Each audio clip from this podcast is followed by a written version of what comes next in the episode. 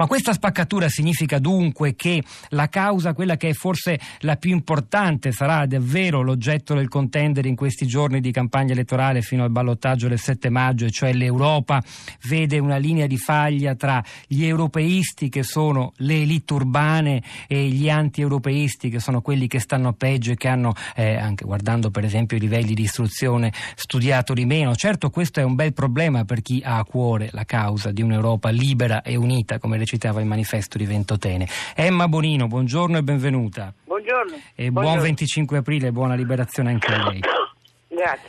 Senta, eh, che cosa risponderebbe alla cosa che ho provato a ipotizzare guardando un po' i flussi elettorali, visto che l'Europa è il tema che dividerà Macron e Le Pen probabilmente, l'apertura delle frontiere, insomma. No, quello che ho cercato di dire già anche stamattina è che questo sentimento che è impersonato dalla Le Pen, ma non solo, ma Mélenchon ed altri per ragioni magari opposte, non va affatto sottovalutato nella gestione politica successiva. Anzi, eh, eh, anzi credo che l'impostazione anche europeista di, di, Macron, che io condivido molto, perché oggi al di là delle spaccature interne dei paesi, eh, eh, in generale a livello internazionale il problema è 28 staterelli ad, alla deriva piuttosto che invece eh, un, un, progetto europeo e un'Europa eh, che sappia essere all'altezza del confronto. Eh, detto questo è chiaro che eh, all'interno di ogni paese ci sono particolarità che vanno affrontate, ma noi l'abbiamo visto anche su Brexit che pure è finito in modo diverso e cioè che eh, le grandi città o le capitali o le grandi città dove peraltro eh, migranti ce ne sono parecchi eh, hanno votato per rimanere in Europa mentre diciamo, l'Inghilterra rurale se ancora esiste eh, ha votato al contrario. Io vi parlo da Berlino per esempio dove questo problema esiste molto meno anzi proprio perché l'economia tira e quindi eh, non c'è molta gente che si sente lasciata per strada ma questo ha a che vedere tanto sull'Europa quanto sulle politiche nazionali interne fatte in questo Paese, eh, in, questo, in, questo, periodo. Ma ripeto, la cosa più eh, importante è che, eh, essendone consapevole, non va sottovalutato questo sentimento, va, va eh, in qualche modo guidato e assecondato da politiche che sappiano rimettere in moto anche la parte diciamo, economica eh, francese che non è da anni, da anni non è brillante.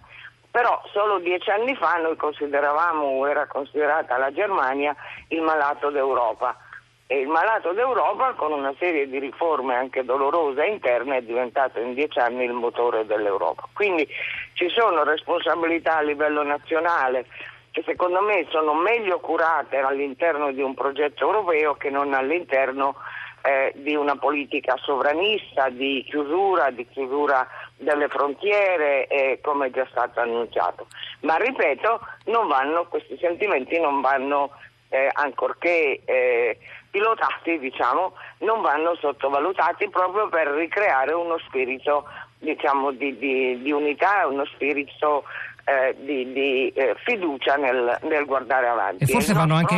Sì. È solo l'Europa. Forse vanno anche capiti nelle, nelle loro ragioni profonde, anche ragioni psicologiche, e manifestano una volontà di, che, di, controllo anche della propria vita, oltre che delle proprie frontiere, da cui si sentono espropriati. Mm. Scusi, eh. Sì nessuno gliela tolta. Adesso per esempio la, la Le Pen eh, dice chiudiamo le frontiere. Peccato che l'ultimo ottentatore fosse francese, francesissimo, eh, nato, vissuto e vissuto in Francia e non stava neanche nella lista dei sospettati. Quindi insomma starei attento a, a, um, a, a manipolare questo tipo di sentimenti la cui mh, mm, origine non è dato dalle, a mio avviso dalle frontiere aperte o eccetera, è dato da, da una situazione di difficoltà economica, di adattamento ad un nuovo mondo che la classe politica in Francia e non solo non ha saputo governare. Ma secondo lei tra questo tipo di opinione pubblica scontenta che guarda con crescente sfiducia all'Europa, perché invece sembra riacquistare fascino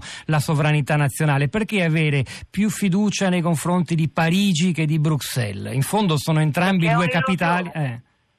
Perché è un'illusione ce lo spiegava perfettamente Popper eh, che già diceva che nei momenti di crisi la gente tende a riferirsi all'autorità più vicina che ha, sia esso il sindaco piuttosto che eh, eh, il presidente della regione piuttosto che il governo nazionale. Salvo che eh, questo eh, come dire, è un sentimento abbastanza eh, automatico, eh, peccato che non aiuta a risolvere i problemi di fondo, perché ammettiamo che escano dall'Europa. E quali problemi risolvono? Il terrorismo? Dubito. la poca crescita economica mi sembra impensabile. Quindi eh, diciamo è un sentimento comprensibile ma eh, non, è, non, è, positivo nel senso della ripresa appunto di una marcia verso il futuro. E come la si racconta l'Europa, l'Europa unita, libera nelle sue eh, conseguenze positive eh, a una popolazione che si sente esclusa e che crede che questi discorsi, anche quelli che stiamo facendo magari noi in questo momento, siano quelli di un'elite privilegiata che sta già al sicuro, che vive nei centri urbani, la spaccatura tra città e campagna nelle mappe del voto francese è molto interessante, l'abbiamo già detto. Come, come, come si comunica in maniera? Perché evidentemente qui c'è anche una grande scelta di comunicazione politica che va fatta. Ma scusi, sa, in 60 anni noi siamo diventati, partendo dalla distruzione totale della Francia, della Germania, dell'Inghilterra, del, eh, della Polonia, eh, in 60 anni, grazie al progetto europeo e al sostegno americano, siamo diventati il continente più ricco al mondo. Dopodiché dobbiamo occuparci delle diseguaglianze interne, forse non abbiamo fatto abbastanza attenzione, ma il successo di 70 anni non a caso viene riconosciuto come eh, eh, diciamo, la realizzazione del progetto europeo sia il più grande successo di un, di un progetto politico eh, dei nostri tempi. Quindi bisogna curare le ferite interne, non sottovalutare i problemi credendo di chiuderli fuori con muri o, o pseudotali eh, affrontare il problema dell'integrazione, il problema della disoccupazione, ma guardando avanti, non guardando indietro. Questa è la differenza. Io non voglio tornare per nessuna ragione al mondo nel, nel, nel, nell'Europa che abbiamo lasciato 60 anni fa, che è l'Europa della distruzione. Proprio perché abbia, amiamo questo progetto dobbiamo avere la forza di renderlo adeguato alle sfide degli anni 2000 senza nostalgia per un passato che è veramente un passato di rovine. Emma Bonino, le faccio un'ultima domanda, Grazie. so che ha davvero poco tempo ah. per noi. Io ho collegato sì. all'inizio di questa trasmissione il 25 aprile e questo tema attualissimo nel 2017 dell'Europa, perché lo è attuale, come lo vedremo anche tra poco, di nuovo con gli altri ospiti nel voto francese. E, ehm, il, questo significa ricordare che l'Europa nasce dalla liberazione, l'Europa come la, la vogliamo noi, la intendiamo noi dalla liberazione, dal nazifascismo. Eh, I oh. sostenitori, gli oppositori del progetto dell'Europa Unita, quelli che vengono troppo facilmente etichettati forse con questa parola mantra che è populismo, nascondono ancora in sé il germe magari inconscio, rimosso di, del, del, del nazismo, quel pericolo c'è ancora. Ma io non la vedo proprio così. Ehm... No, in Francia il dibattito c'è in qualche modo, no? No, no, ma c'è da tutte le parti, insomma. Poi io non amo la parola populista, posso dire sovranista, per esempio, che è, un, che è un, una corrente culturale importante in Francia, ben più che, ben più che da noi. Ma eh, il punto è che eh, No, non sento rinnegato quello che, che, è stata la liberazione del 25, vedo piuttosto, piuttosto una disaffezione diciamo, eh, alla, alla, situazione attuale eh, ed è questa che, che va curata e, e, serve insieme delle politiche nazionali all'interno di un grande progetto europeo. Questa è l'unica speranza che abbiamo per continuare faticosamente ad andare avanti, ricordando a tutti che non è così, così facile affrontare un futuro che è di totale incertezza eh, eh, a livello internazionale, a livello globale, basta guardare le tensioni del Mediterraneo per non chiamarle di peggio ehm, e, e, credo che ci vuole molto coraggio, eh, però senza questo non andiamo da nessuna parte.